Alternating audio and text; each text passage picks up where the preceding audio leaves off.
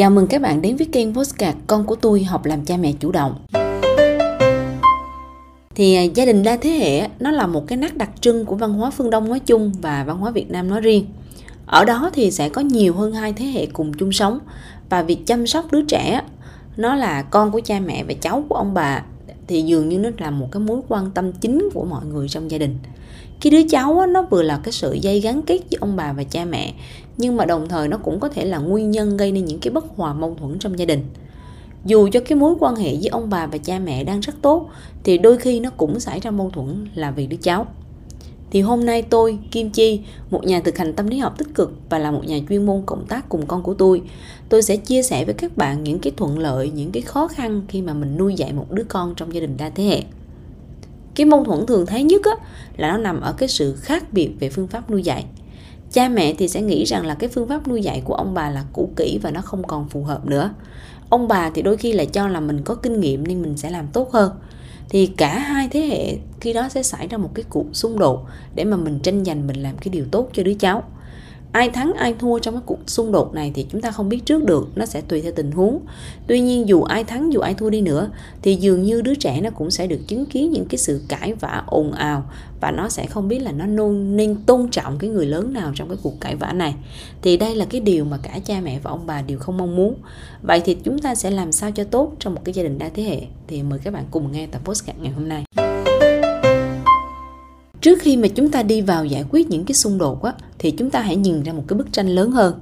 Cái cuộc sống trong gia đình đa thế hệ dường như nó không chỉ đơn giản là cái việc sống chung và cùng chăm sóc nuôi dạy cháu, mà nó sẽ có vài cái đặc điểm mà chúng ta hãy thử nhìn một số cái ví dụ xung quanh mình. Thứ nhất á, là trong gia đình đa thế hệ, cha mẹ có thể được ông bà lo lắng cả về tinh thần lẫn vật chất từ khi còn nhỏ cho đến khi đã trưởng thành và làm cha mẹ. Không hiếm những cái trường hợp ở Việt Nam mà ông bà sẽ là cái người mà quán xuyến việc nhà, bữa ăn, giấc ngủ cho cha mẹ. Và thậm chí là ông bà là người chăm sóc cho cái đứa cháu, tức là con của cha mẹ, nhiều hơn chính bản thân cha mẹ chăm sóc cho con mình cái sự chăm sóc này, nó còn có thể bao gồm cả cái việc là bảo bọc về mặt tài chính.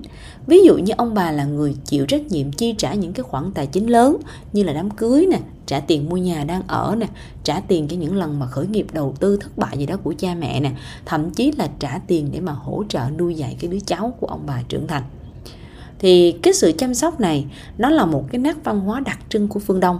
Nét văn hóa này nó bắt đầu từ việc ông bà xem cha mẹ là cái đứa trẻ, dù lớn như thế nào thì vẫn là con của cha mẹ, cần bảo bọc chăm sóc. Và cái sự lo lắng bảo bọc này, nó kéo dài từ cái thế hệ của cha mẹ sang cái thế hệ là đứa cháu của ông bà như vậy một cái câu hỏi được đặt ra ở đây á, là khi mà cha mẹ mình thoải mái mình hưởng thụ cái sự chăm sóc lo toan của ông bà dù cho mình đã lớn như là một điều bình thường trong văn hóa phương đông thì làm sao mình là có thể chối bỏ được một cái đặc điểm khác của văn hóa phương đông đó là ông bà can thiệp vào việc nuôi dạy con cháu. Phải chăng ở đây là cha mẹ đang sử dụng một cái tiêu chuẩn kép?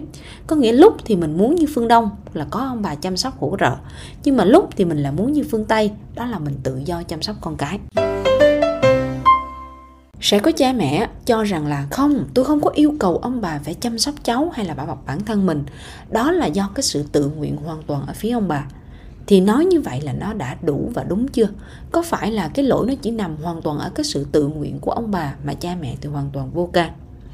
Hơn nữa, rõ ràng là có những gia đình đa thế hệ, họ không có rơi vào tình huống như vậy mà họ có thể chung sống hài hòa với nhau. Vậy thì cái mấu chốt ở đây là gì? Cái gợi ý nào cho cái giải giải pháp nào cho gia đình đa thế hệ? Thì tôi có một số lưu ý sau đây. Thứ nhất á, là ông bà và cha mẹ mình thống nhất được những giá trị chung. Ví dụ như những giá trị chung này là trách nhiệm nè tự chủ nè và hỗ trợ lẫn nhau nè. Thì khi đó ông bà sẽ tự chủ trong cái nếp sinh hoạt của mình.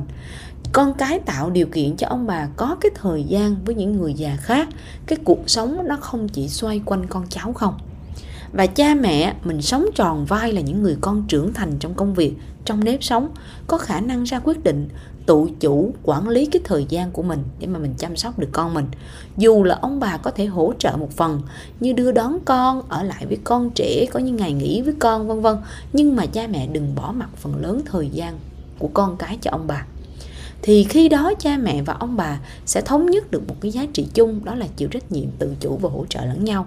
Ông bà nhìn thấy được cái giá trị đó, nó hiển hiện trong cái cuộc sống của cha mẹ và ông bà mới có một cái niềm tin rằng à mình không cần phải bảo bọc đứa con của mình nữa.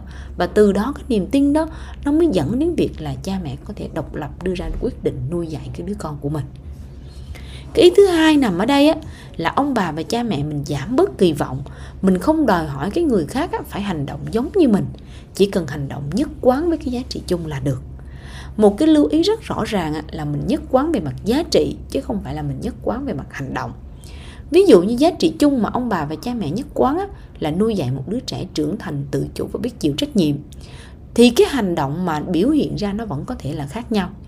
Ví dụ như khi trẻ bị ngã ông bà vội đỡ trẻ dậy. Cha mẹ thì muốn để con tự đứng lên. Thì đây là hai cái hành động trông thì nó có vẻ mâu thuẫn, nhưng mà mình đừng vội bất đồng mình hiểu vì sao mỗi người hành động như vậy. Nó là cái điều quan trọng hơn là mình chỉ trích cái hành động đó. Cha mẹ muốn để trẻ tự đứng lên, vì họ nghĩ rằng con sẽ tự chịu trách nhiệm với hành động của mình.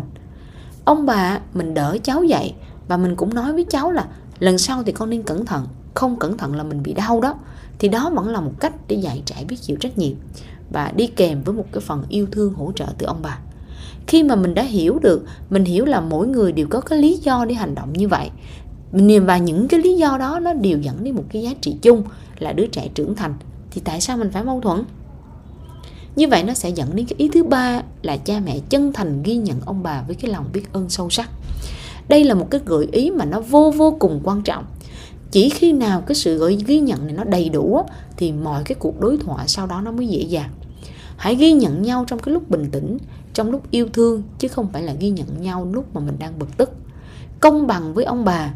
Ông bà không phải là chỉ có những cái quan điểm nuôi dạy con cũ kỹ lỗi thời, mà mình hãy ngồi xuống với một cây bút trên tay, mình tự trả lời cái câu hỏi là bạn muốn mang cái giá trị gì trong con người cha mẹ bạn á, tức là ông bà, để dạy lại cho con bạn. Thì khi đó mình sẽ tự động mình có một cái nhìn công bằng hơn với ông bà và mình yêu thương ông bà hơn. Khi mà mình đã ghi nhận đầy đủ, thì mọi cuộc đối thoại nó sẽ trở nên dễ dàng. Đó là cái bước thứ tư. Thì khi cha mẹ đã thực hiện đủ ba cái bước trên rồi, thì cái việc đối thoại nó sẽ đến thay vì việc đối đầu và lúc này khi có mâu thuẫn á, thì mình hãy nói lại với nhau về cái giá trị mà mình cùng hướng đến. Mỗi bên giảm bớt một kỳ vọng điều chỉnh là hành động cho phù hợp với giá trị. Và mình hãy đối thoại ngay từ khi cái mâu thuẫn đó nó chỉ còn là việc nhỏ. Như vậy là bốn gợi ý cho các bạn. Thứ nhất là thống nhất được giá trị. Cái thứ hai là giảm bớt kỳ vọng thống nhất giá trị chứ không phải thống nhất hành động. Cái thứ ba là chân thành ghi nhận.